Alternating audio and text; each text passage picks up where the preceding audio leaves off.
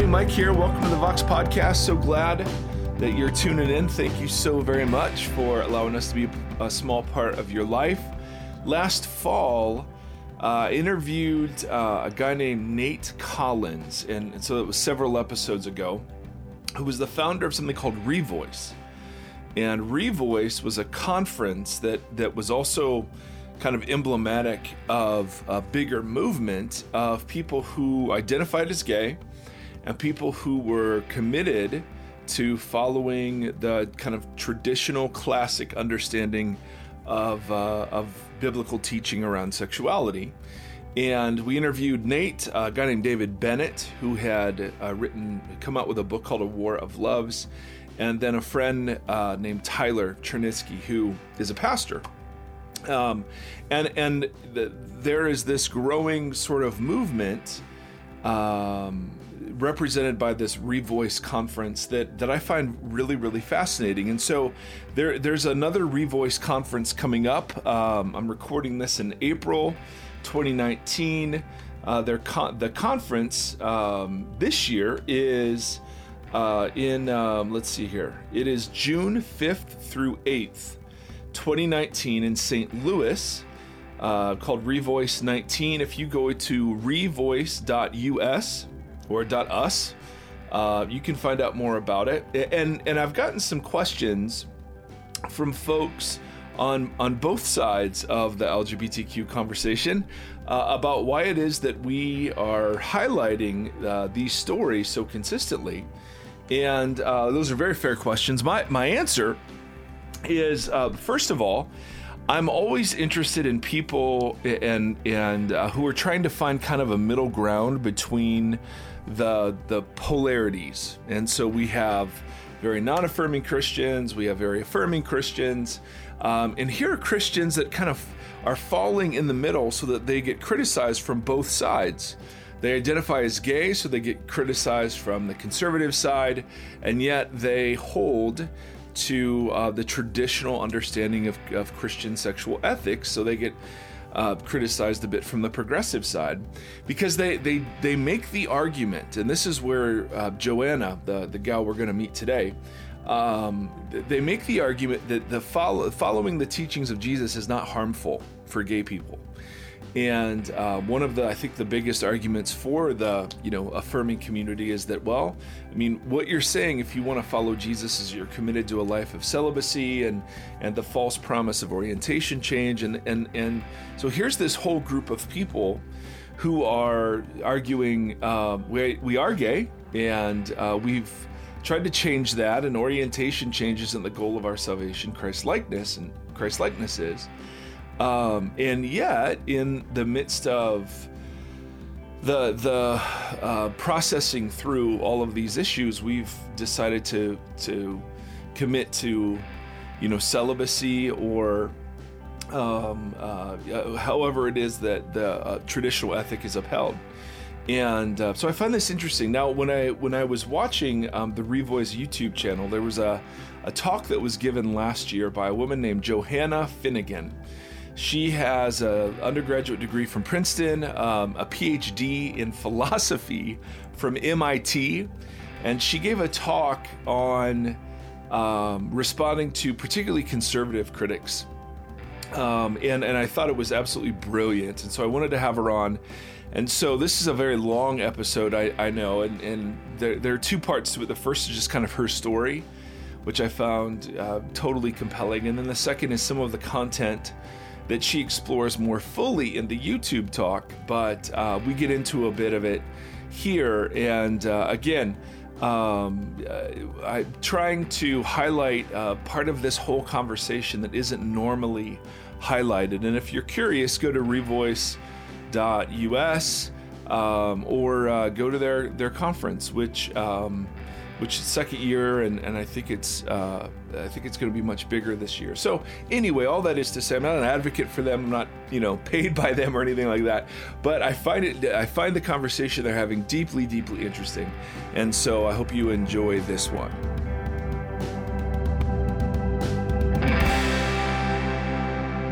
Hey guys, Uh, Mike here. I'm here with my new friend, Joanna Finnegan, right? Is how you say that? Mm-hmm. Not the Joanna part, but the Finnegan part. and and th- and and this is a sister from another mister. She lives in Ohio. So let me hear you. Did you grow up in Ohio? No, no, sorry. Oh. sorry. Did your husband grow up in Ohio? No, no. Oh boy. We're, we're here. We're here for the, the Air Force Base. Is is why we're. okay, so you're not here by choice, is what you're saying. Uh, well, I mean, in the sense you could work somewhere else, but yeah, we didn't. Ohio. Sorry, this is. I don't want this to come no, out it's the okay. wrong way. It's okay. It's, it's okay. Let me just. Yeah. yeah. So the Ohio State Buckeye sign over my shoulder isn't isn't super impressive to you right now. It, it doesn't speak to me one, okay. one way or the other. Are but. you a, are you a sports fan? Uh, no, I, I used to be uh, much more of a Patriots fan uh, than I am now. I would say I'm still a little bit of a fan or identified as such. but um, yeah, I actually I found recently that I've had just a lot of other things that I want to do with my time. No, seriously. And, oh. Uh, and and particularly my my um my husband gets really emotionally invested and so it, he really gets so worked yeah. up. And yeah. and it's, yeah. it's sort of ridiculous because it's the patriots because it should be like the easiest team to watch and follow. Right right. like, if they're not up by two touchdowns he's like tearing his hair out. He's like they're gonna blow it. They're gonna blow it. They're gonna lose it all. Uh, and so the drama of that uh, you know sort of makes i can only take so much of i can only take so much of that in my life. So i enjoy uh, you know he introduced me uh, he introduced me to, to football while we were living in Boston together. So I, that's how I became a Patriots fan. Is that's got it, got, got it. Where, where, did, where did you grow up originally? Uh, upstate New York. Upstate New York, and then parents were uh, religious. No, no, Ooh. not not particularly. Um, I would say we were Christian in the sense that we weren't Jewish. Okay. Um, I we when i was little we sometimes attended a catholic church every now and then. Uh, in sort of my older elementary years uh, middle school years we sporadically attended uh, sort of a, mainline presbyterian mm-hmm. Uh, pcusa church. Um, but i i didn't see any of that religious attendance translating into an, into anything meaningful. Yeah. Uh, it just sort of seemed like you know something that you know back in those days you know so we're, ta- we're talking 80s right? Like it was still sort of i think culturally appropriate yeah. to to to go to church even if it, you weren't yeah. really into it. Um yeah absolutely. so you know uh what was the what was the i'm sorry to interrupt you if you were if you were heading somewhere else. Oh no no yeah just, just gonna say that you know, it it struck me that that nobody took any of it seriously. You know, even as a kid. no, even right, as a kid, right, it struck right. me very keenly. I was like, wait, we're singing these songs, we're mm-hmm. reciting these creeds. You know, on, on Sunday we're praying these prayers. You know, when we show up to church, and but but none of this means anything. You know, it's it's like a kind mm-hmm. of play acting. It's like a kind of you know like a civil war like a historical reenactment you know like let's let's, let's, pretend we believe in jesus for an hour right. a week. And and that's all i knew. You know that's what i thought that's what i thought christianity was. And mm, as a result mm. it seemed kind of like a, a, terrible waste of time. Yeah no absolutely. so that's and i don't and i that's just the lens i was viewing it through you know my particular experience my you know and i i'm sure i had a child's eyes and was missing all kinds of things. So i don't mean this as an insult against you know mainline or, or progressive christianity in general but for me there was no connection there. Right. How about that? Yeah yeah yeah yeah. We're, so so when your parents would go was there any spiritual conversations or anything at home? Um, or was there, or were they I, or, yeah go ahead. Yeah no. I got in trouble once for saying that god didn't exist but or you know i you know i don't i don't think god i think i was probably like 12 and i'm like you know i, I don't think god's real um, yeah and that yeah. was a bad thing to say and said no you don't you know you don't say that but that was it you know that was all they had to that was all they had to say about that and yeah, was like, oh, yeah it didn't impress me you know as someone who is sort of philosophically oriented and a deep thinker you know the idea mm-hmm. that we say these things and we go through these motions Um, but we don't really believe it. We don't really take it seriously. It doesn't really impact our lives, you know, but we yeah. don't like to think about that. We don't like to acknowledge that. Right. You know, that, that is totally, totally rubbed me the wrong way. Yeah. Even, yeah, that's amazing. I love that. Um, w- what were the messages as you were growing up then that, that you received about sexuality? Were those from the church? No, no, not at all. Not okay. at all. Or that was just cultural? Yes, yes. Yeah, cultural. Um, so I was aware you know, I was aware that religious Catholics somewhere out there thought homosexuality was a sin. Mm. I was aware that evangelicals, you know, this mystical tribe of people that I'd never met, uh, never seen one in my life, but you know, I knew from reading the the newspapers and the magazines that they were somewhere out there and they, you know, hated gay people is you know how I would have perceived it at the time. Uh, so I knew that there were Christians of some sort that that had a problem with sexuality, but mm-hmm. uh, that that wasn't that wasn't my experience. Uh, I did grow up with very uh, negative views about mm-hmm. it. Uh, mm-hmm. When I when I realized uh, when I kind of really couldn't deny to myself any longer that I was gay, which probably happened around eleven or so. Wow. Mm-hmm. Well, yeah, uh, and it was you know it, even earlier than that. Um, I started to feel you know weird things, and I think for a while I tried to tell myself, you know, oh no, I'm just I'm just really intensely into friendship and not terribly interested in boys.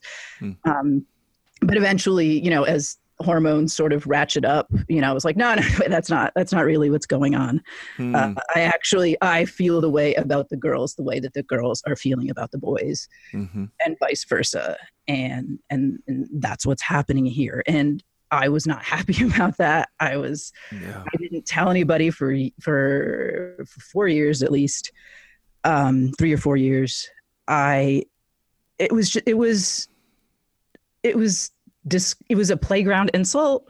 You know, I'd mm. heard the mm. words gay and lesbian, but mm. uh, for the longest time, I didn't know like that that actually applied to real people. You mm. know, I just mm. thought it was a term of abuse. Yeah. Um, you know, and then uh, when I did find out that, that there was a such thing as gay people, they already described in just sort of terms of contempt, mm. scorn. You know, you got to watch out for them. You know, they're mm-hmm. going to try to, you know, whatever, touch you, do something to you. You know, yeah. um, yep. yep. AIDS was this, AIDS was happening in the 80s. The, yeah, the first yeah. AIDS crisis. Yeah, so yeah, there was the AIDS thing. Yeah, which. I think on some level I was conscious of, uh, and that that was a a gay thing. Um, mm-hmm, mm-hmm. But yeah, just being gay was was not a good thing to be. Uh, there weren't religious there weren't religious messages behind that. No, that was just no, what no, you'd internalized along the way. Yeah. So all of my peers were were very secular, and but I got bullied uh, a lot uh, in middle school and i got bullied for different mm. reasons but the, the bullying that hurt the worst was on account of my sexuality uh, because that's where i felt you know sort of the most vulnerable Oh, you of course. That was the, you know, yeah. somebody, you know, picks on you for being a nerd. You can still be like, well, yeah, but you know, we'll see who's laughing. Right, you know, right. 20 years 20 from years. now. Yeah, exactly. But, but, you know, when people would, you know, go after me for being gay, like, A, I was like, oh no, they're right and B, I was like, oh, you know, I am this, I'm this, I'm this mm. terrible thing. You know, I, oh my goodness, you know, I didn't have a, I didn't have a positive example. Uh, yeah.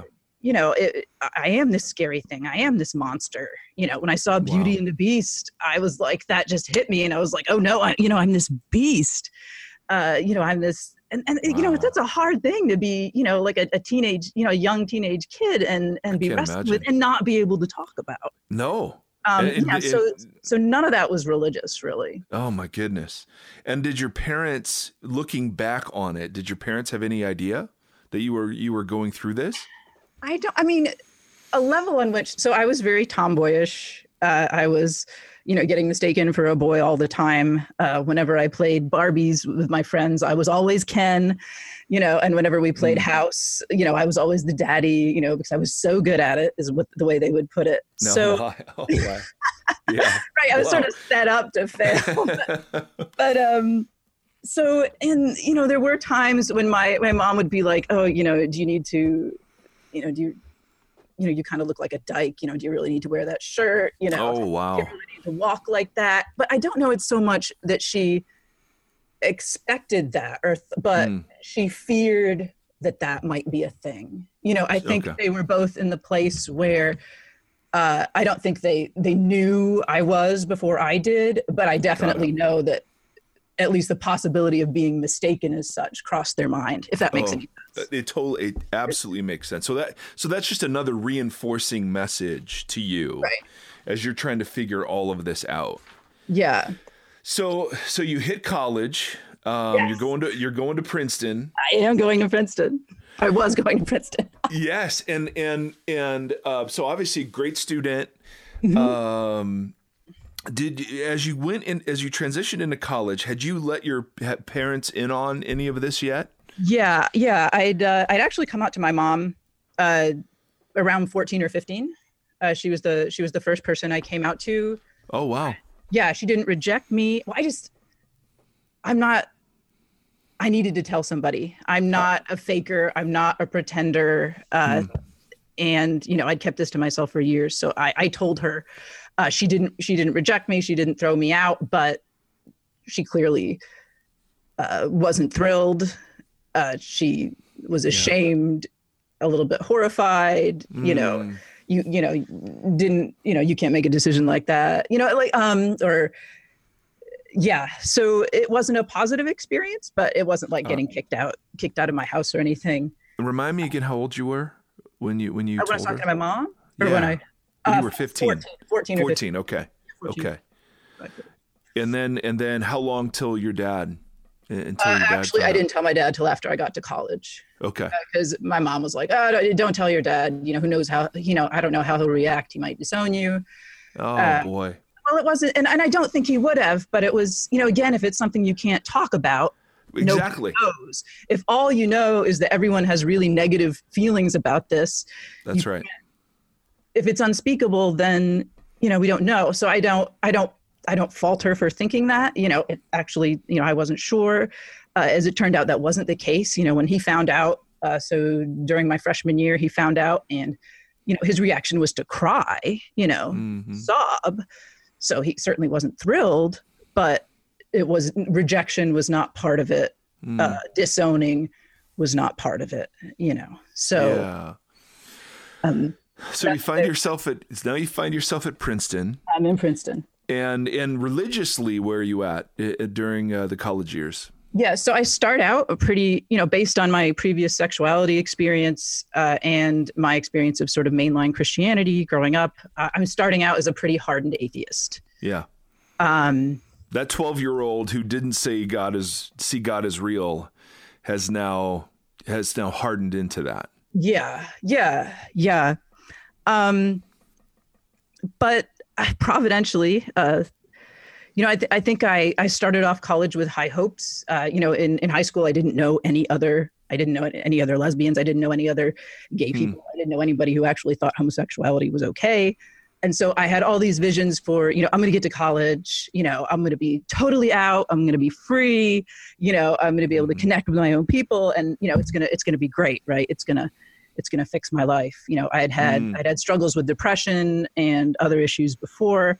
Mm. Uh, but I, would always kept my eye on, as I think a lot of kids do, right? Getting out from under my parents' roof, you know, getting right. free, being on my own, you know, being liberated, uh, and that was going to fix everything. Hmm. Um, mm-hmm. Felt nice. It felt nice that to be out, to be open, you know, to be romantically alive, you know, able to like, you know, mm-hmm. flirt and date like like everybody else. Um, but I discovered really quickly that um, even though I was in a new place and uh, there was there was good stuff going on, I had a lot of uh, personal baggage and mental health mm, issues. Mm. That, that freedom and women, you know, dating women were not going to solve. Mm. Um, this wasn't going to be a cure all uh, you know, I was there were just a lot of ways in which I was I was a mess, and there were there was family mm-hmm. stress in there, and like oh, I said, man. different issues, and you know, we don't need to dig all that up. Yeah. Uh, long story short is I withdraw hmm. my freshman year uh, temporarily um, because oh, wow. I've just become so deeply depressed, Mm, I'm so sorry. You know, yeah, no, it's it's all right. I mean, it's all right. I mean, God, we're gonna find out that God uses it, so that's all good. I know, but it still blows chunks. Yeah, no, no, it, it's and it's a time it was you know it was devastating. I you know, imagine. particularly because I'd had these hopes. Yeah. That, that this was you know once I could be once I could really be myself, it was all going to fall into place. And like, no, wow, you know, it's actually more complicated than that. Um, so yeah, so I am home for a while, a, few months, and I'm out of Mm. school, and I have. I've been questioning a lot of things about life, and I have a lot of spare time on my hands. Um, and in that first semester I'd been at college, uh, I'd gotten exposed to two things: uh, Hmm. evangelicals and the internet. Um, There's a winning combo. Well, wait, wait, wait, wait. So I'd never known an evangelical growing up. Uh, through following gay rights issues, you know, I knew that there were these Mhm. people out there, and they had a big problem with with gays. Um, and that was the only thing I knew about them. You know, I had no idea what they believed about Jesus. I had no Mm. idea what the gospel was or anything like that. Uh, I only became acquainted with the gospel on on any level uh, when I saw a camp. Uh, my first semester at Princeton, there was a Campus Crusade for Christ ad in the in the college newspaper uh, with the four spiritual laws in it. Hmm. and and it was like and it wasn't like i was like persuaded or converted. I was like oh but it was it was very much a moment like oh that's interesting. You know that's what they believe. Hmm. uh, and so it actually yeah um the internet i found out that as today uh, it was the same 20 years ago there are a lot of wrong people on the internet and Mhm. i also really like to argue uh, so I so I decided that I would spend all this time going to like family values websites, family values Oh, organization websites that you know had their own like web forums and bulletin boards and stuff, and I was just going to get into it uh, with the Christian. Uh, and, you know, I mean, I, you know, here I'm, I'm a I'm a what 18, 19 year old kid who's you know infatuated with her own intelligence. So you know, this is a Mhm. this is a Oh, of course. completely reasonable thing to do. uh, you know, I met a lot of jerks. You know, I'll be Mhm. honest, most of the Christians I met that way, a lot of them were jerks. Uh, but there were some people who, you know, I wouldn't say they bowled me over intellectually or I felt they they answered my arguments. Um, but it it was startling to me to f- meet people for the first time who took who seemed to be you know what what I'd been missing who seemed to be taking Christianity seriously. Like what I'd Oh. been missing in the Christianity of my youth that I thought was impossible right? That nobody thinks this stuff actually matters that nobody thinks this is actually real. You know some of these people you know regardless of how disastrous their politics were uh, Jesus mattered to them uh, the will what they thought God wanted made a difference for how they how they lived their lives uh, and how the, the cho- their choices they made Hmm. and and that that was mind blowing uh, Mm. to realize that that that that this could matter that this could that this could be serious that that this could be an integral part of like an like an integral faith you know not just Mhm. something you dress up as um, Mhm. Mm. So uh, eventually through this i got connected to a dialogue project. Uh, Hmm. i think it was the first it might be the first dialogue project on this subject. It was called bridges across the divide. Hmm. and it brought together it was you know supposed to bring together people who disagree about homosexuality.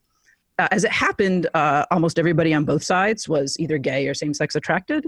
Wow. yeah yeah. So we had on the on the conservative side uh, at the time we had lots of ex-gays Mhm. and on the on the on the affirming side we had you know both secular atheists like myself and as well as some progressive christians Mhm. uh, stuff like that um, this is sort of where i make two uh, form two relationships that uh, sort of change things for me um, or sort of the, the next step i uh, i one of the the young uh, one of the women i met on the on the traditional side uh, I think she identified as as ex gay. You know, she was just a little bit older than me. Hmm. Uh, just just this very passionate. You know, I think she was very charismatic, sort of you know Toronto blessingy. Uh, you know, very dynamic, um, and also just this relentless, tenacious evangelist that you know would not shut up about Jesus and would not stop talking to me about Jesus. And at one point, she sends me Philip Yancey's uh, "Disappointment with God." Mm. Um, and, and, and you know, and I, I write back to her, I said, you know, honey, I'm not disappointed with God. You know, I don't think he exists. I don't think mm-hmm. he's real. And she's like, no, no, no, just read the book anyway. And it was actually hugely influential. Um, and it's not so much the apologetic mm-hmm. involved, but the way that Yancey proceeds in that book is just like, okay, you know, we're disappointed with God, but let's look at the relationship between God and people from God's end. And he, and he sort of does this by going through scripture you know mm so god you know how god relates to people in genesis how god relates to mm-hmm. people in you know exodus and you know the mm-hmm. wilderness mm-hmm. and all that um, and then through you know david and solomon the prophets and you know of course ultimately the person of jesus and he port- he just paints this portrait of a god who who's dynamic right who mm-hmm. loves who hates because he loves you know who mm-hmm. cares uh you know who gets upset you know sometimes uses the language of a you know a frustrated parent or you know a jilted lover mm-hmm. uh, and you know i'd heard the the sort of the the trite expressions of uh, personal relationship with god or personal god before but i'd never i'd never understood what it meant or you know it always seemed empty to me but but when he when when philip yancey you know pointed to the scriptures and how the scriptures paint this picture of this narrative character of God hmm. as this really fascinating, loving, dynamic, interesting being, you know, that hmm. has that has so much going on. Uh, you know, I, I, don't think it persuaded me that God exists, but but it definitely got me to think, wow, you know, it would be really it would be really interesting if he if he did exist. Mm-hmm. And was like this. Yeah, yeah, right, right. Like, wow, you know, that's a kind of God that, you know, wouldn't wouldn't that be interesting? You know, wouldn't that be interesting if there was a God mm. who, who mm-hmm. loved us like that? Yeah. Uh, and that, you know, that just sort of, you know, got the seeds planted. Um, uh, you know, was, so that was the one. No, no, that was one. So that was one relationship you met yeah. from this. Yeah, the second relationship. The second relationship was. Um, she was a woman who's a bit older than me. I think, you know, I think I think she was probably in her either late 30s or early 40s at the time. So very young. Now that we're looking back at yeah, it, right, very young right, person. Right, right, But at the time, you know, like yeah, yeah, yeah, yeah, of course. Um, you know, totally different, a totally different stage of life. But she, um, and she was different. She was not pushy in any way, the way the the first woman was. Um, you know, she was, but the interesting thing about well the first interesting thing about her was that she just had this unbelievably you know gentle kind patient character that sort of mm. drew she just had this magnetism about her that drew everyone else in the in the in the dialogue group towards her mm. you know even even like the most you know the most rabid you know atheists you know christianity is evil you know is harmful people would just be drawn uh just be drawn to her and it was and I, I, don't know how it was obvious or why it was obvious but it was it was totally obvious that it was about jesus and it was hmm. about mm. her passion for jesus and she, she never talked about it or she never dra- bragged about it but just the way the way she lived her life the way she spoke about her life mm. it just it just constantly reminded you of just how how central how central jesus was to her and, and how wow. important he was to her wow um and you know and she was also she was totally vulnerable and totally open about how she'd been same-sex attracted hmm. uh, her whole life uh, hmm. And, and that following jesus hadn't changed that following jesus hadn't changed that and you know yeah she'd been following jesus the whole time hmm. you know following jesus hadn't changed that and you know she was she'd been in a lot of you know pentecostal and charismatic cir- circles where jesus hmm. would be expected to change that right and so, you know, she'd pretty much tried everything that could be tried, you know, prayed everything that could be prayed, gone through all kinds of deliverance and stuff. Um, and and a nothing had worked, and b a lot of people judged her faith because mm-hmm. because nothing had worked. And right, so exactly, must be doing something wrong. Right. She must not really have faith that, that God would would leave her like that and leave her hurting like that. And yeah. so she was totally open about this experience and how painful it was but at the same time, she was was equally confident and and again she didn't say this but she just communicated it in you know sort of indirectly in the things she did say uh, that that Jesus was worth it. And you know that this was hard but that Jesus was better. Uh, you know and wow. you know at the time in my sort of arrogant you know sort of you know freshman sophomore secular atheist mindset you know i kind of thought that you know she should envy me right because you know mm. maybe my life wasn't particularly rocking at the moment but you know at least i had you know i had my freedom you know it was it was it was right. going to get better i was going to you know live my you know my full my best gay life and you know i thought i thought she should envy me but she didn't envy me you know i mean she didn't in a sense i think she probably actually pitied me or felt sorry for me and not that she mm. would rub that in or ever say that in an obnoxious way but i just got the sense that you know, if I had gayness and she had Jesus, that she thought she had the better end. If I had the freedom to be gay and she had Jesus, mm-hmm, mm-hmm. she felt that she had the better end of the deal. Wow. And and that just spoke to me. You know, it was sort of like the parable about the the man who uh finds a treasure in a field and then you know mm-hmm. sells all that he has to buy it you know if you're the random neighbor looking on and you see some guy buying this you know barren lot and and you know and spending a fortune for it you're like wow you know there there must be something in there. Mm-hmm. uh, and so that that really her example and, and i love that because it's encouraging because i'm often a person who doesn't have it all together and you know who who has suffered and who does suffer.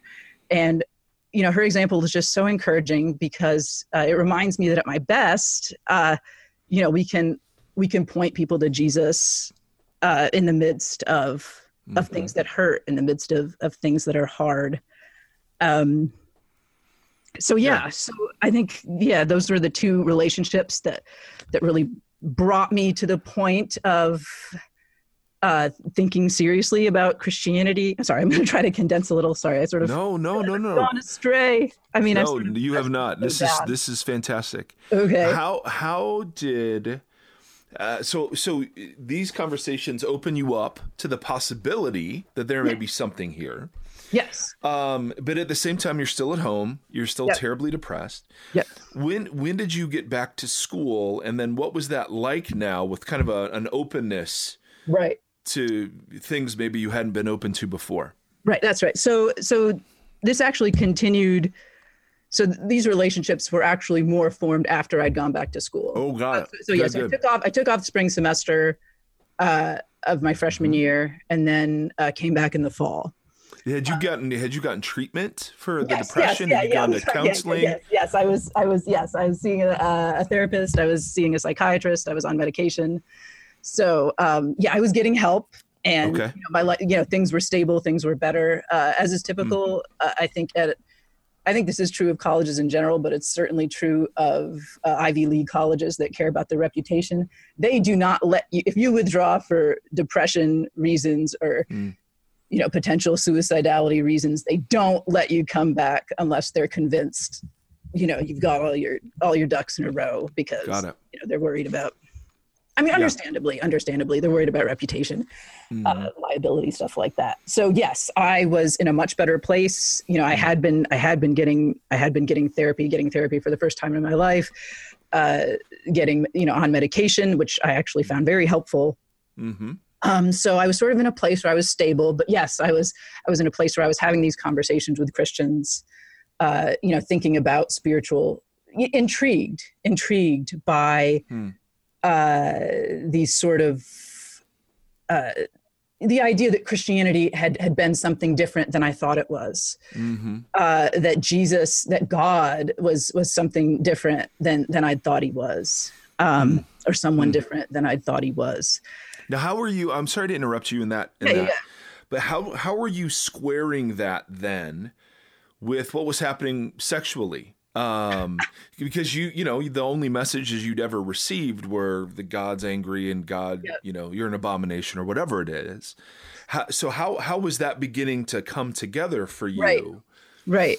So uh, so I met so uh, from the time I began to consider Christianity seriously, I'd always known affirming Christians. Mm. Uh, you know that was that was out there. Uh, part of mm-hmm. my arguing, you know, when I first started arguing with with uh, people on the family values forums, I would, you know, I would sometimes try to try these arguments. Well, you know, the Bible doesn't really condemn homosexuality. Uh, you know, they never found that particularly compelling, and I eventually decided that I didn't either. But mm. I hmm. was I was aware there was a possibility, and I knew I knew affirming Christians. Uh, I knew Justin Lee, who would go mm-hmm. on to mm-hmm. found the Gay Christian Network. Absolutely. You know, back then, so wow. you know, before wow. he was before he was Justin Lee. Um, so I was, you know, I'm not one of these people who, and I feel like affirming folks often imagine like, oh, you're just not affirming because you didn't, you didn't realize it's a possibility.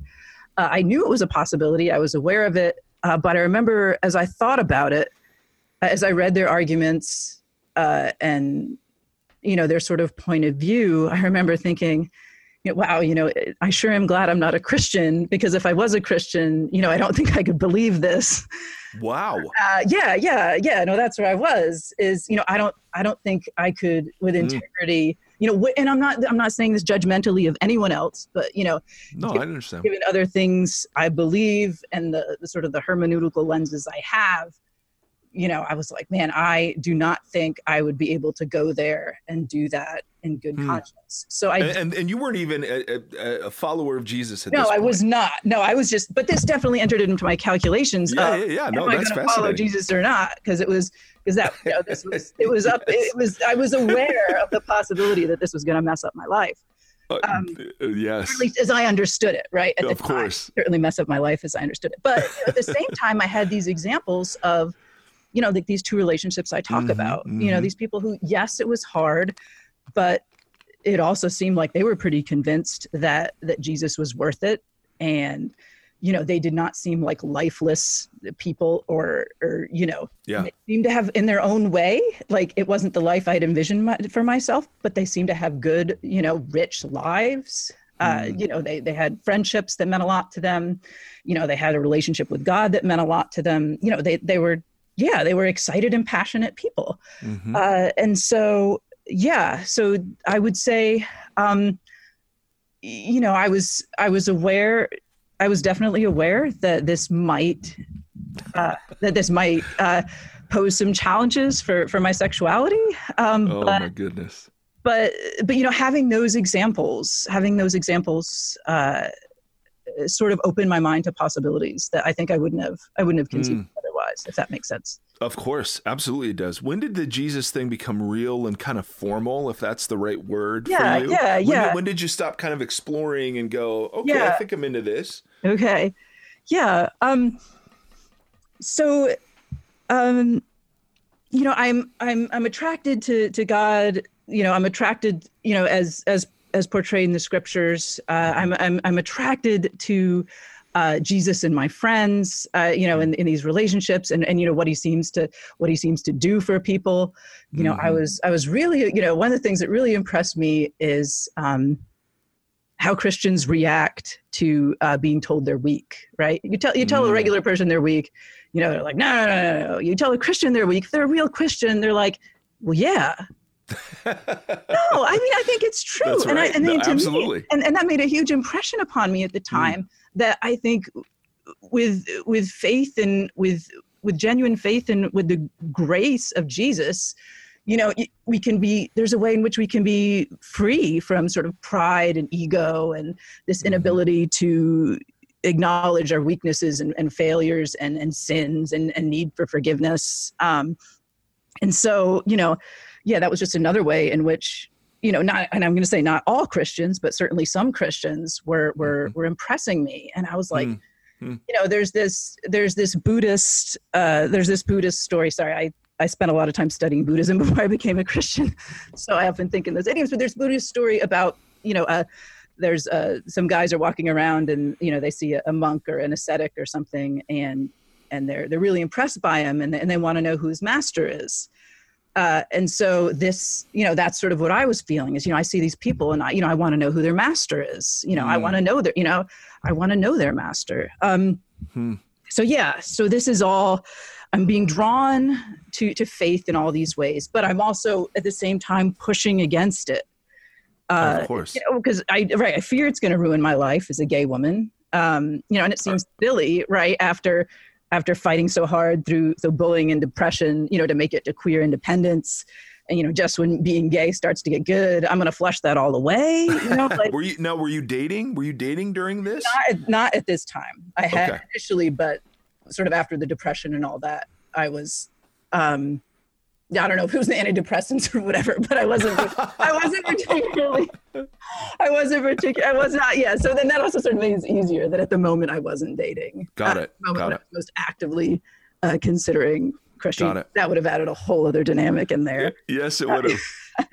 but um, but you know, so um, there was just a sense of and you know i say this now as a calvinist and but uh, there was a sense of pursuit uh, there was mm-hmm. a sense of you know god you know not only seemed increasingly interesting but increasingly real uh, mm. you know i would start marshaling objections to christianity like i'm going to defend myself against him because i felt like he was like coming to get me mm-hmm. you know, so i'd line up you know all these all these reasons why i couldn't become a christian you know so starting with you know the Bible's wrong on homosexuality, you know, the Bible's wrong on women, the Bible's wrong on hell, you know, and go on and on. And, you know, yeah. down like the little stuff at the end, like, you know, what's up with the two different genealogies of, of Jesus, or, you know, like, you know, yeah. all these reasons, right? That I actually yeah. wrote them all out and like, here's why I can't be a Christian. And you're like, That's this, awesome. this is gonna, this is gonna keep me safe. Um, and you know, and I also decide I'm going to start. I start reading all this, you know, atheist freethinker literature because mm-hmm. uh, it's going to bolster my because I'm nervous, right? You know, I've never been you know religious in my life, and then I'm Mm-mm. you know I'm I'm you know I'm starting to sound like these weirdos and think like these weirdos. now, are you still at Princeton when this is all happening? I am still at Princeton. This all takes place at Princeton. I convert okay. I convert in the summer between my my sophomore and junior year. So oh, I was wow. probably home at summer on home on summer break, but but I'm you know at Princeton very much in that community. And yeah, yeah, mm-hmm. and that's part of it too, right? I'm someone who takes pride in her intellect Absolutely. and her rationality, and I'm like, oh no, like what's becoming of me?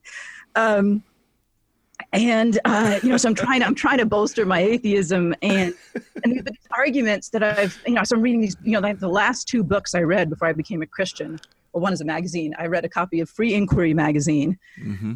like a secular atheist magazine, mm-hmm. and I read mm-hmm. Kai Nielsen's Ethics Without God. Yes. and those, those well. are the two things I read before I become a Christian, right? Because I'm desperately, you know, right. but, but, you know, I read these things and all I can see are the holes in the arguments. Hmm. All I can, you know, it all seems flimsy. It all seems weak you know, I, I, was watching a religious roundtable, you know, where they had, you know, sort of multi faith, you know, I think they had Christians mm-hmm. and Jews and Muslims, and then they have an atheist guy over here. And every time the atheist, and this I think was on public, yeah, on public television, and every time the atheist guy opens his mouth, I'm like yelling at him, you know, because I'm like, no, no, no, no, you're misunderstanding them, you know, you're misrepresenting them, you don't really understand what they're saying.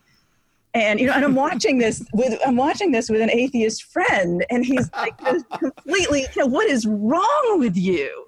You've left us yeah or he's like you know and then i'm like you know at some point i'm you know i'm telling him how stressed this friend you know we, we're talking about this and i tell him how stressed out i am uh, you know that you know i feel like you know there's this god and i feel like he's he's gonna you know on the one hand i'm interested and on the other hand i feel like he's going to ruin my life uh, and you know, I don't know what to do with this. And he says, well, you know, well, why don't you just pick a different God?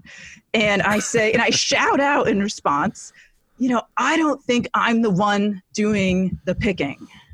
Mm. Um, and that's how, you know, obviously as being reformed now, I sort of look back to that and I said, yes, yes. You know, that, but that was how I, even without that lens at the time, that is, that is, that is how it was. That's how mm. intense it was. You know, this, mm-hmm this God is after me and I'm intrigued. I'm he's appealing, but I'm scared. Um, oh yeah, no uh, question. So that's yeah that that's that's uh, what's going on there. And then that was sort of the the snapping point. Um, mm. I would say all those objections to Christianity I'd, I'd, written down and lined up like ducks in a row. Uh, you know, they, I don't think they were answered you know, I don't think they disappeared or I received, you know, sort of justifications for any of them. Mm-hmm. But it it seemed to me that they didn't matter in the same yeah. way. They seemed yeah. small and insignificant, right? So before it was yep. like, okay, this is why I can't become a Christian. But then it switched to like, okay, you know, if the living God of love is calling to me to himself, you know, inviting me into relationship with himself, you know, drawing near to me, you know, maybe I should respond to that and you know we'll work out these disagreements and you know confusions later. Right. And so and that that was i think the sort of the mental shift that took Got place. It. and that's i think what sort of crossed me over um you know i think the next morning i knelt down and you know prayed a very profanity laden version of the of the sinner's prayer and awesome. you know acknowledged jesus as my you know because i was pretty stressed out and you know acknowledged you know jesus is my lord and savior and holy crap gave myself to him so that's yeah, that is how I became a Christian. And so now you're Christian and you're gay. I'm Christian and I'm gay. And and this was kind of in the height, or uh, I don't know if it was the height of, but it was certainly the beginnings of the ex-gay movement, which is the idea, of course, that you can, as as Jesus follower, kind of be have your orientation transformed. Um, yeah. and so was that so so where did you gravitate now? So you've heard the progressive christian stuff you've yeah. heard the non-christian stuff you've heard the conservative christian stuff. Right. Um, that had to be a very confusing season. Yes. uh, yeah. to try to wrestle with well, okay what do i do now yeah yeah so um yeah the ex-gay thing was definitely out there um and uh, I knew a lot, like from my partic- from my participation in this dialogue. I knew hmm. I knew lots of the leaders of at Exodus International, uh, mm-hmm. leaders of Exodus. So I was actually uh, sort of connected to that, and that definitely informed my thinking at first. Uh, on the one hand, I think it helped that I was in conversation with a lot of those people directly, mm. because you know when you actually talked to you know i think the, and it was sort of misunderstood in the church as you know everybody's mm. just healed everybody's just transformed if they want to be uh, but yeah. when you actually talked to you know ex-gays or same-sex attracted christians themselves you know there was often a lot more realism you know acknowledgement of ongoing struggle you know no yeah i mean so no absolutely you know, i mean we thought you know i mean I hey people, we only we only let people struggle in the past Right, right. Okay, we right, don't right. we don't encourage people to struggle last night. Right, right, right, right, right. So, um, but yeah, so I would say I think I was hopeful that I would hmm. I would change. You know, I read mm-hmm. the books that uh, I thought would help me in that regard. Mm-hmm. Uh, I got informal counseling uh, from a from an Exodus leader hmm. for a time. Uh, when I went to grad school, I would attend an Exodus ministry uh, for a while. So I Hold was on. in grad school's MIT getting your PhD. Just yes, to be that's clear. right. That's there okay. we go. There we go. I just want to throw out that like when you talk about being in love or fascinated by your intellect, there's a lot to be fascinated by. All right, that's all. Let me just just want to throw that out there. All right. So now you're in grad school. Yeah. And um and you're trying to figure out this Jesus thing. Yeah. And, and you've got the ex-gay sort of ministry calling, right? Because that was yeah. that, that seems like that was the only and again, please correct my misunderstanding, but it seems like that was the only sort of option at, at that point. Yeah, yeah, I would say. I mean, there were different sort of positions within that. You know, I don't okay. think that was sort of a monolithic movement. Uh, like I say, you know, I mentioned my, my friend there who, who had never experienced any sort of change, mm-hmm. uh, the, you know, in her orientation. Uh, but she, you know, she's still very much identified, you know, with those people as, as part of that movement. So, yeah that was that was how i framed it and i think as time went on you know i saw problems with that i experienced you know sort of frustrations with it but that that, so so I'm again so sorry to interrupt. no, there's no, no. A, there's a, there's something in there I know that you get into later, okay. which is the, the goal of that ministry was orientation change. Correct. That was what healing was defined as. Is that is that true? Uh, I think that was the ideal. Um, I think uh, there was another sense in which uh, healing was. Um, I think particularly as as the years went on with Exodus, and this sort of happened while I was there, there was a shift from increasing emphasis on identity, right? Mm. That healing was, you know, you're not going to identify as gay anymore, you know, or it's um, mm-hmm and so that was you know to the i think the unsuspecting straight person that sounds like oh the same thing right? You're not you're not yeah, gay anymore it does, it does. yeah yeah, but, yeah yeah. but the actual reality was no okay you were still you were you still might have these feelings but you had to i don't know sort of not be defined by them. Yeah whatever that means which right right, right, right. that language but yes. Oh we're gonna get well we'll get to that. But yeah yeah so that was yeah. So I, I, yes, that was the that was the framework I worked through. Um, I will say I was very grateful to have other influences uh, mm. in my life. Uh, the the there's a, the woman who discipled me in college. Mm. Uh, she was uh, she was associated with the the, the Princeton Evangelical Fellowship. Uh, she was the she was the wife of the director of that fellowship, mm. and she you know she she started out meeting with me um, to talk about the Bible once a week. But then, uh, you know, as I went through bouts of depression and other stuff, totally. we sort of we developed a, a closer we developed a closer uh, relationship. Uh, you know, sort of a mentorship. And it was sort of helpful. You know, she was straight. She had nothing to, you know, had no idea about any of this ex gay stuff. You know, I think she thought, you know, yeah, I should change, and that would be nice if I changed. But she wasn't she wasn't mm. focused on that. And so I yes, think uh, yes, it definitely yes, helped me to have this sort of regular Christian dis- Christian you know voice for you know regular Christian discipleship, you know regular Christian sanctification. Yeah. Uh, you know, sort of grounding me uh, in in just sort of a, a, broader a broader sense of, of what it is to follow Jesus, uh, rather than you know I think for some people you can just get so ensconced in that ex gay world and so that uh, mm-hmm. following Jesus is reduced to you know trying to seek right, healing right. or, you know trying to abstain, yep. and that you know that's the only source of information you have. So I, I, was certainly grateful, you know, from her and then from others uh, to have other people speaking in and broadening my view of of you know discipleship, sanctification, what it means to follow Jesus, mm-hmm. you know what mm-hmm. it means to be faithful. Um, in a way that I think eventually would help me sort of move beyond the the ex gay sort of mold, if that makes sense. Yeah, uh, absolutely, it does. So, so pushing forward a bit, yeah. um, uh, you're still attracted to women. Yes. Find Jesus compelling. Mm-hmm. Um, and and what are you thinking about about your future? Because what I want to get to is the fact that your bio says you're married to Tim and have two kids. Right. And right. so there's a WTF moment coming. Yes. Yes. Um, yeah, yeah, sorry. Yeah. So let's let's let's visit that one for a second because that hasn't changed. Correct. I mean, based on things I've heard you say, right? You're still uh, attracted to overwhelmingly attracted to women. Yes. Yes. Yes. And um, and yet you have a flourishing family Yes. Um, so so so kind of lead us through that. Okay. The, the decision to not it, once the ex-gay movement. Okay, there there are holes here. That's not going to be everything it's saying it's going to be. Right. Right. Right. Um, and and I'm still a Jesus follower, and you have permission from both culture and progressive yeah yeah uh, Christians to to right. not have to wrestle that. through that. Yeah, you could just run with it. Yeah what was it that kept you kind of filtering back to right. celibacy and then right. marrying some dude? Right. Well, so the the first i mean so the first thing is actually in the beginning there is a lot of back and forth in my heart in my mm-hmm. mind mm-hmm. i would imagine uh, there's a lot of inner debate and wrestling you know what do i believe about this you know sure. is, can god be good if he's calling me to this right. Uh, you know there's there's a lot of turmoil. You know there's a time when every day i wake up and it's like you know am, am i going to follow jesus today or not?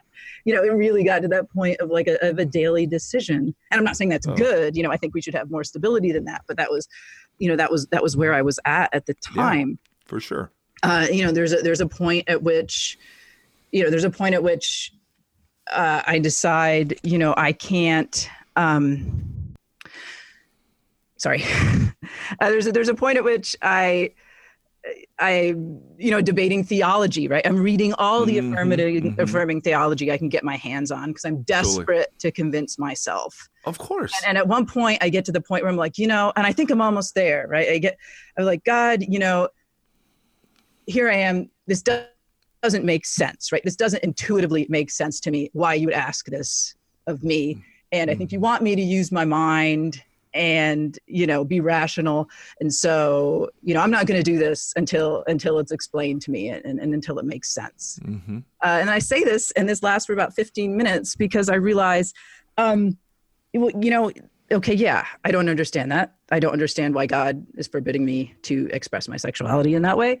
But you know here's mm. something else i don't understand you know the gospel you know? And it's like you know that that you know the God of heaven and earth, right, is going to come down uh, and become a man, you know, and and die on a cross, right? To to to to rescue me from the sin and from sin and the devil and to you know reconcile me to himself so you know we can you know live together eternally i'm like but, you know that doesn't make mm-hmm. sense either so i'm like okay if i'm going to believe but i like believing that right i like the gospel mm-hmm. it's nice it's encouraging so it's like if yeah. i'm going to believe god and the bible where he says what i would like him to say uh, even though it doesn't necessarily make sense then if I'm being consistent, then I've got to believe. Oh man, it doesn't make sense. Oh man, and and that was hard, but I I couldn't shake that. Um, yeah. There were times I faltered. There were times I, you know, was sort of living a double life. You know, had a foot in both worlds. Uh, of course, got oh, wow. got involved in a in a relationship, uh, but. Mm-hmm you know, even there, you know, it was sort of like this hot and cold, tumultuous thing for me. I couldn't have peace.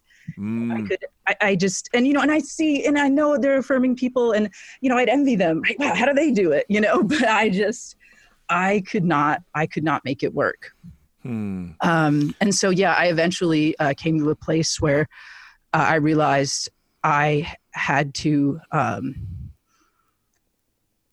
uh, just sort of commit myself wholeheartedly uh, to to following God and that you know doing this half and half sort of thing wasn't oh, going to work. uh, so so that you know so that was that was so i just i moved away from the ex-gay mindset and just became focused on becoming a serious a serious disciple of jesus you know working on my spiritual disciplines. Mm-hmm. um you know becoming a person who prays becoming a person sorry, Siri's interrupting me. becoming a person who she's recording everything. What um, you know, becoming a person who um, mm-hmm. you know reads reads God's word, becoming a person who memorizes scripture and is fed by that throughout the yeah. day. She calls it to mind.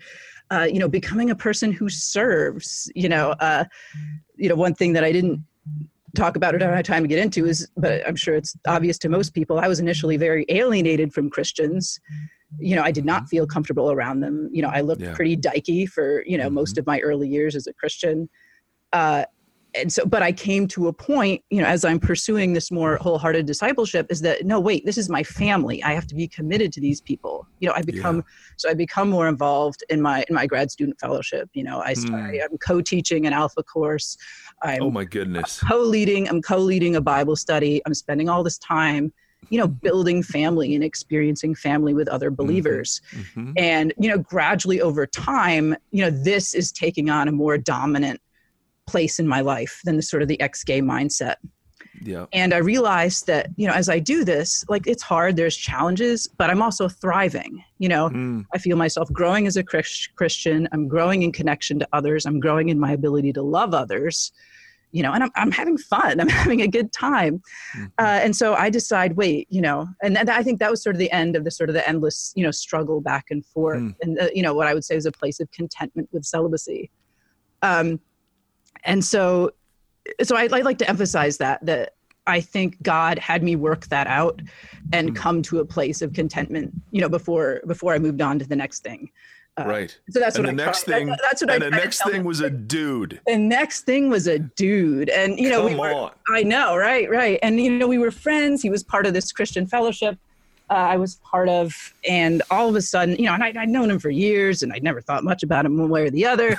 but, but, but, I mean, honestly, right? Um, so, but there came a point, and um, uh, I didn't know this at the time, but unbeknownst to me, he was asking God to give me to him for a wife. um, what? yeah, yeah. So he told a friend, like, oh, I think I kind of want to date Johanna. And the friend, a mutual friend, knows both of us. And he's like, uh, I think if you want to date Johanna, you're going to have to wait a really long time.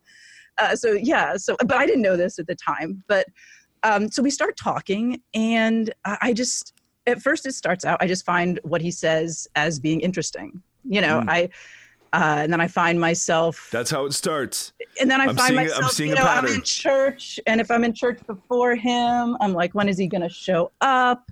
You know, when is you know, is he going to sit by me? Uh, you know, if I'm at a party, I'm like, is he there or not? Um, um, yeah, so we talk, and we yeah, we totally lose track of time. Uh, mm. There was hmm. a time at his, uh, you know, I went over to his apartment, and I'm leaving, and I think my my watch must be upside down uh, because it feels like it's 10 o'clock, but it's actually 4:30 in the morning. Um, so I mean, that's how you know that's how you know when we spent time together, it was sort of like electric, and so none of this was none of this was explicitly sexual, um, right, but right.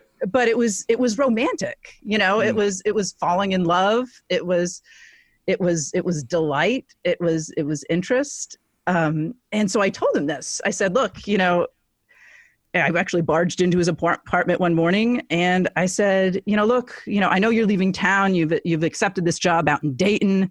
Um, you know, I know I told you I was a lesbian and I still am, but you know, I've never felt anything for a guy before and I have no idea how you feel about me, but I just thought I should tell you.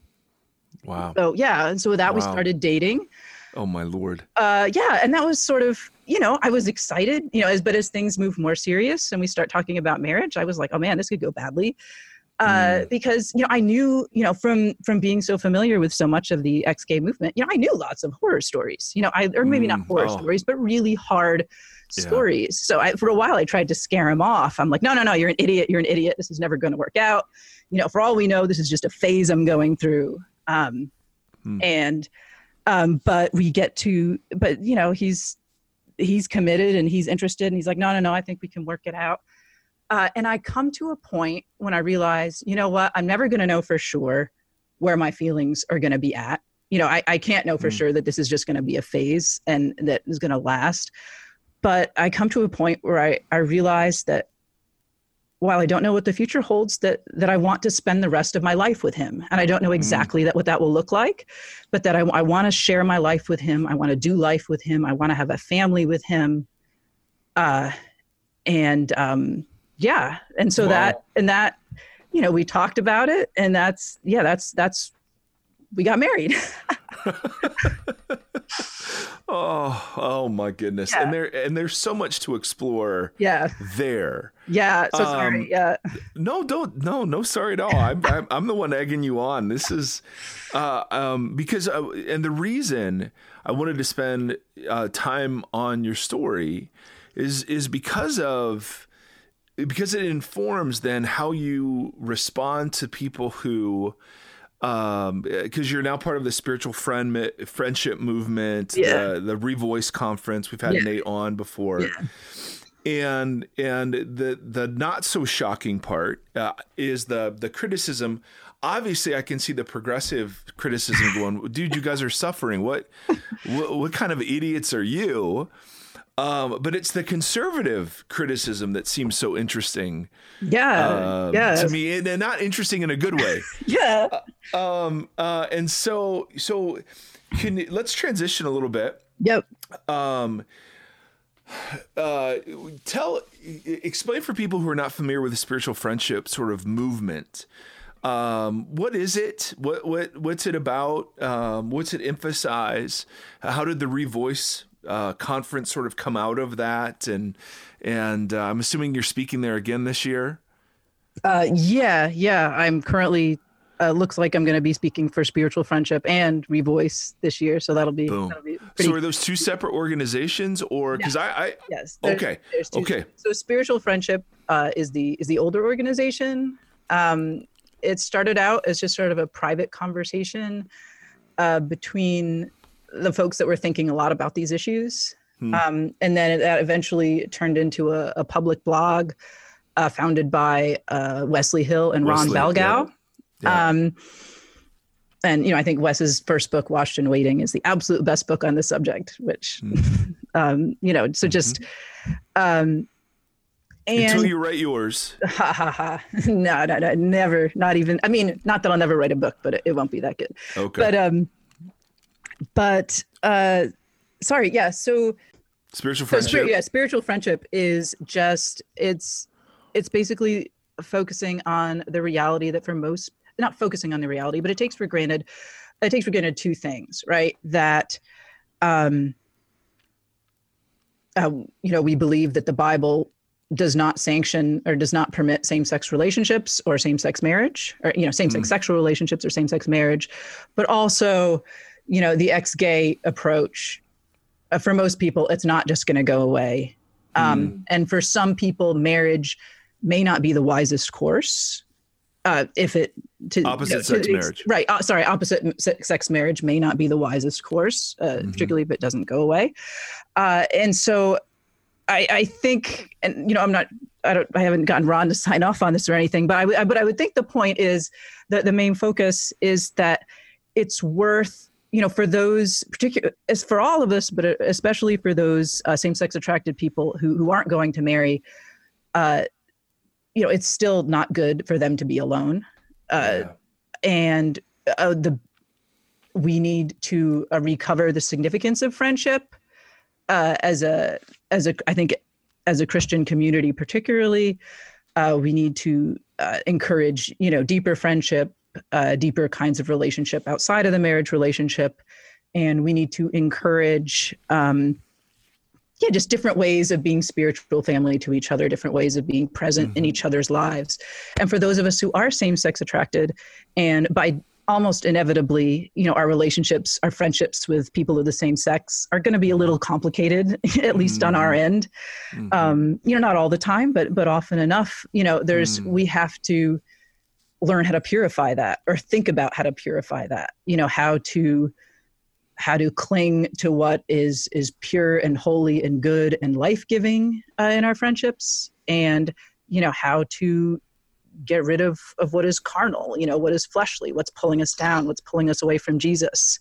mm. uh, i think a lot of conservative critics are like oh you know you know you, you know fleeing, totally. fleeing immorality here means that you know if you're gay you probably shouldn't have a same-sex friend um, you know, friend of but, but, you know, that's you know, that's the Mike Pence rule, right? Uh, but, right, but but I homosexual. think people who aren't thinking carefully are just going to apply that. Like that's, I right. mean, I've heard people say that, mm. um, and they assume that every time we talk about friendship, you know, we're just trying to, you know, make an excuse, you know, for the for the flesh or you know just trying to gratify mm-hmm. you know we're calling it friendship but we're trying to gratify our desires in some way. But no it's just, just an acknowledgement is you know we can't live alone or or we shouldn't that loneliness is a problem. It's a yeah, you know it's a problem for other people but it's a huge problem for for for gay christians. And so we've got to if if everybody shouldn't get married and maybe they shouldn't then we need to find other ways of dealing with that and yeah mm-hmm. Mm-hmm. And it's so, and it's going to be complicated to navigate that if you're a same-sex attracted Christian and you need help. That's not a reason to not navigate it and just run the other way, but it is a reason to be sort of mindful and prayerful in in how you navigate that. And yeah, that resources like spiritual friendship could be valuable for that. So some of the some of the criticisms uh, I find uh, I've heard anyway are um, you shouldn't use gay language right? The the word gay um, doesn't apply, or you shouldn't use it, or there's like other Christiany words, same sex right, attracted right, right, is one I you know thrown out, or uh, and, and kind of what's your take on that? Uh, so when I was very when I was very uh, more influenced by the ex gay movement, I followed uh, that that line myself. Hmm. I, um, but uh, I've sort of come to a place where I think it's a matter of uh, personal. Uh, where are your personal struggles? What's your personal trajectory? You know, I think for um, I think for someone who is feeling uh, having a hard time letting their their past life, their old life go, you know, I think it can be helpful for them for a season to use language that sort of distances themselves from that. You know, mm-hmm. sort of um, but I think a lot of Christians are are in a different place, and we're uh, particularly those who are raised in the church are are in a place of their big struggle is needing to acknowledge their reality, right, mm. and and accept it in some sense as reality as, as, something that's going on in their lives so they can deal with it so i think you know i don't i don't like rules about language either way. Uh, mm-hmm. I think I think same-sex attracted or, or, some equivalent can be better for some people, but I also think uh, plenty of plenty of faithful same-sex attracted, plenty of faithful gay believers. Sorry, I'm mixing up the language here. Uh, would say you know people who have who have a solid track record, right, of living mm-hmm. purely following Jesus, not falling into sin, have said that they find gay language helpful. Uh, mm. in one way or another, for uh, in in, help, in helping them deal with these issues. So, and you know and the thing i always come back to is you know uh, and I talk about this uh, in my in my uh, in my pre-conference talk, is um, you know I realized that the first thing I said to myself when I came out to myself was, you know, I am gay. Yeah, I'm 11 mm. years old. I'm not talking about identity, right? Mm. I, have never met I, have I've never met another gay person. I'm not talking about my attachment to a gay community. You know, it's I'm just saying that that I like women, mm-hmm. um, and uh, you know, to me, that just sort of reveals that uh, based on what we're at, you know, the word can have different connotations to us and personal significance to us. But you know these claims that the world that the word intentional you know, the word inevitably has a sort of cultural significance or you know sort of an identity significance.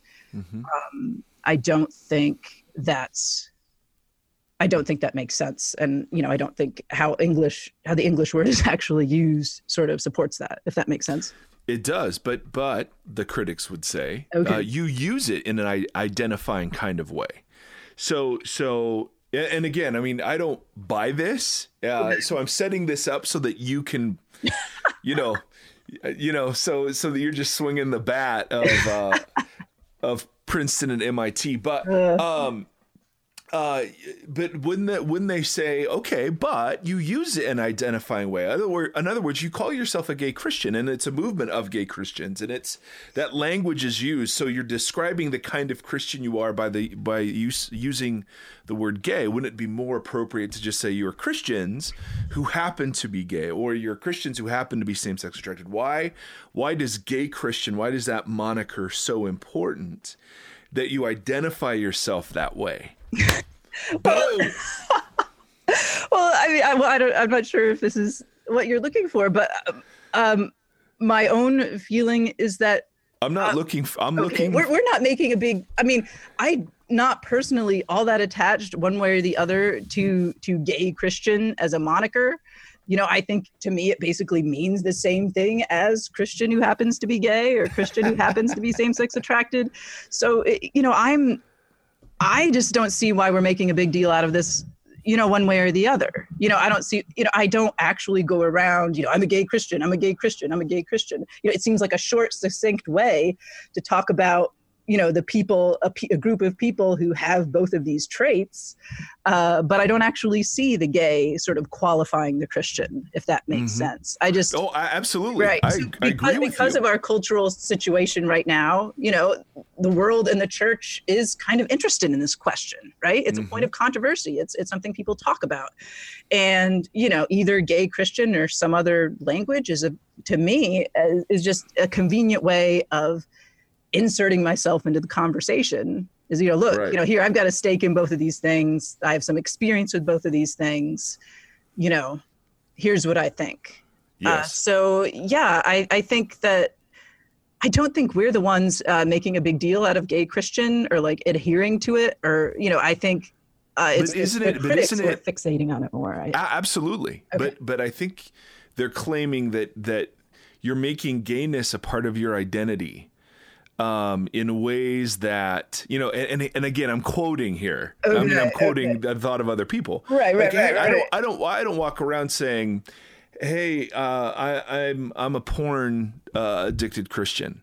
right so why would you why would you make your sin and again i'm quoting why would you make your sin central to your identity right because right. doesn't it say in 1 corinthians 6 and that's what some of you were uh, when it talks about when it talks about so i so so I'm trying to set you up to kick ass, Johanna, because you had this line in your talk that it was just the greatest thing I've ever heard.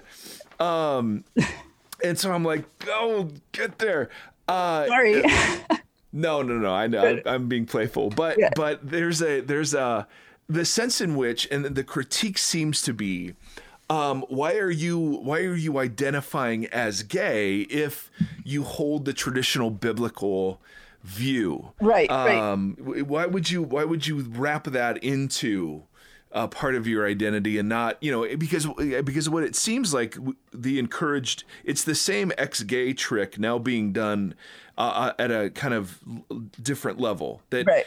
so so let's not call yourselves gay let's call yourselves something else right right um and and now you shouldn't identify as mm-hmm. if you were something uh, as gay you should identify as something else right um because it seems like using that language makes it okay that you're still gay Right, right, right, right, right, right. So, I mean, does that make sense? Am yeah, I making sense? Yeah, no, I know. I think that makes sense. I mean, what what I would, uh, what I would say first of all is, you know, this is this is a part of my reality. This is a part of my ongoing experience. You know, it's not like I don't notice. You know, it's not like you know, both both. You know, it's shaped my past. It, it shapes my present. It'll probably shape my future.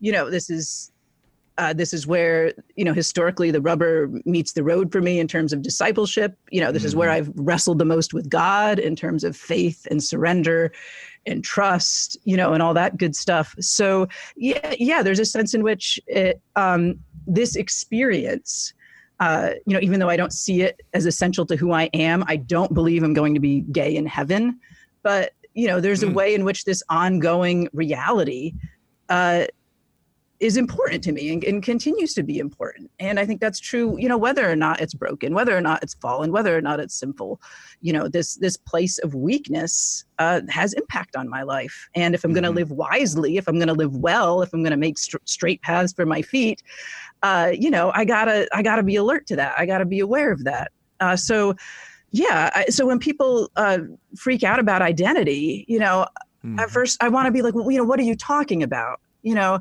like or the, whatever the Nashville statements terminology, right? Self-conception. Mm-hmm. Yes. You know, well, this there That's are ways in which this figure, particularly as a Christian, there are ways in which this figures into my self-understanding. You know, not in some ultimate ontological sense, but you know, as a fallen, fleshly, uh, very much in process disciple of Jesus. You know, it it's it's part of the equation. It's it's part of it's part of who I am uh, right mm-hmm. now in in some mm-hmm. sense, and and you know we can dress it up with all this you know this fancy talk about ontology and who I really am and who I really am in Christ, but ultimately I feel like this is about can I talk about my experience right now can other believers you know particularly those who are in a lot more need than i am of being able to talk and having somebody to talk to you know can they speak about about their experience without constantly you know getting people in their face for the the identity front i mean i do think there's a dangerous kind of identity Are, hmm. i do think there are people particularly affirming people uh, who you know will say um, and uh, who will who will say things like no you know this being gay you know defines what is good for me you know it mm. defines mm-hmm. how i'm meant to live you know who i'm mm. supposed to be who god wants you know god created me to be this way and this is how god wants me to live this is who god wants me to be uh, from where i stand i think that's a problematic i think that's a you know i I think that's a problematic kind of identity. I think it undermines people's obedience, and I think it, it, it, directs them away from what God wants them to do. But the mm-hmm. Christians that the critics are going after, the spiritual friendship Christians, the revoice Christians, mm-hmm. but that's not what's going on here. You know, none of these people are affirming. None of these people are just trying to justify uh, compromise or disobedience, or what I understand as compromise or, or disobedience mm-hmm. to God, or you know, uh, affirmation of same-sex uh, marriage or, or sexuality. You know, there's you know that I don't see uh, how you can accuse someone of identifying with this sinful identity uh, if they are you know if they're they're basically putting it to death if they're choosing against it mm. you know if they're mm. if they're mm. laying it down and saying you know what i feel these things i long for these things uh, but you know jesus is more important jesus is calling the shots in my life you know i don't yeah i, I don't think that I don't think it makes any sense to harp on the identity point with people who are following Jesus and denying themselves uh, in this way. Yes, that that's the jackhammer point. no, I mean, I mean, seriously. Here's what you said in the talk, and and I I shouted because I, I mean, just it, it just blew my mind. If you're living and and you have a transcript of this thing, and I'm I will refer in the notes to the talk. Um, if you're living in obedience to biblical teaching, abstaining from the sexual and romantic relationships you most desire, there is no serious debate to be had over which is more central to who you are, your faith or your sexuality. And I was going, my lord, but but so so I'm just quoting you back to yourself, saying, "Great job, you really said that great." Um, but then there seems on the progressive side of things, right? Hearing you talk and answer some of the mm-hmm. conservative concerns, there's a progressive concern that's just like, but look at the bad fruit of your mm-hmm. theology, mm-hmm. Johanna. I mean, mm-hmm. you yourself have experienced depression and mm-hmm. isolation and and um and you know being pushed away and the mm-hmm. shame i mean right we can't mm-hmm. uh, we can't get in touch with what your experience has been like for those of us who haven't walked that road right right right so how how can you promote this when the fruit of that teaching is so is so nasty um so so the key thing i want to say to that and this is part of why i think uh revoice particularly is so important is that uh, yes, I think there has been uh, a lot of suffering, a lot of unhappiness. Um, I think a lot of it doesn't have to be that way. I, I think there are ways in which uh, gay Christians can, uh, seeking to be faithful to a traditional sexual ethic, can make things better for themselves.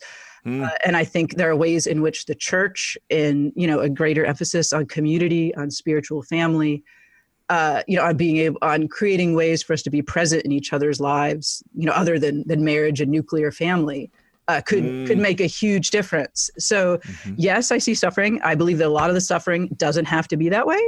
Um, and uh, to be honest, a lot of the suffering I think comes from discouragement from the church.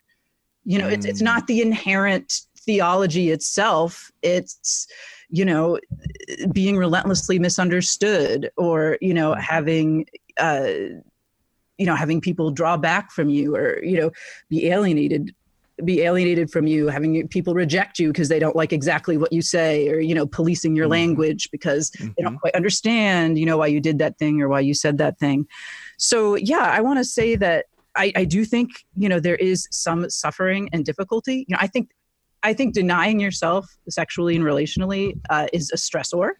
I think you know it's not well, it's not an you think it's not it's not an easy thing, right? Yeah, no kidding. So, but I don't think everything that's a stressor should automatically be uh, thrown out of our lives, right? Um, yeah, yes, and and because that gets to your theology of sanctification, right? Right, right. That that the goal of sanctification isn't to remove all pain and discomfort. Right, right, right? Go right. go a bit into that because you you hit it a bit in the in the talk. Right. Well, let me. Um, can I just can I just sort of finish up the last thing? Oh, I'm sorry. I'm sorry. Yeah, yeah. yeah. No, I just so I just want to say that I think, uh, you know, some uh, some of the suffering doesn't have to be that way. Uh, so I, I, think I would say when I would answer to a progressive Christian is that I think when people when there is quote unquote bad fruit, people have been doing it wrong. Uh, the church has been doing it wrong. The culture, the community has been doing it wrong. Um, so I think uh, there's a, a, lot of the suffering can be avoided or mitigated. And I think uh, even if it can't be, I think the hard stuff, I think the church could do a much better job of hmm. bearing our burdens, coming alongside of us, Boy, you know, helping uh, helping us to have uh, a more hopeful, a more a more uh, a perspective that sees what God is doing through this and and and how He's using it. Uh, so yeah, I, I, think there's a lot of mess out there right now, and that's why I think Revoice uh, is so urgent, and it's really important that we have these conversations uh, because you know the world sees it. The world sees the pain. The world sees the mess uh, you know, particularly the progressive, you know, progressive Christians see them as Christians who aren't sure, right? Christians who are of on course. the fence. Oh my goodness. They're yes. like, wow, this is really hard. You know, I heard a friend the other day just tell me that, you know, she thinks uh, someone in her life is becoming side A because, or sorry, side A is a language we use. Um, yeah. Becoming affirming um, because because she's having a hard time. So as uncomfortable it is, we need to look at this and face it head on. But yeah. I want to say that a lot of it doesn't have to be that way and what does have to be that way we can bear it together you know as what I believe God desires for us is to bear this together as a church. Uh, in unity and spiritual family as brothers and sisters in Christ, you know, lifting each other up, carrying each other, uh, and not just gay Christians taking care of each other, but you know the, the straight this the, the rest of the mm-hmm. church coming in on it too. And mm-hmm. I think uh, and that, that's what I hope for, and you know that's what I pray for, and uh, I think I think that's that's the way forward, and that's that's the hope that I have. Oh, Johanna, boy, thank you. Holy moly, this is such good stuff. I mean, we've been going an hour and 20 minutes. Sorry. And no, no, no, no, no, no, don't you dare apologize. I feel like there's still, you know, so many questions I'd, I'd love to ask you, but um, for the sake of uh, our audience, mm-hmm. um, we'll officially wrap up. Although I'd love you to love for you to stay on the line for just a second. Okay. Um, so so friends, um, you can you can find out much more um, on the Revoice website. Uh, Johanna has her own website, right? Which is uh, johannafinegan.com. Right. So that's J O H A N N A. Finegan is fine again. Yeah. F I N E G A N. Um, and uh, and so thank you. Oh my goodness, thank you for this. This is such great stuff. You're welcome.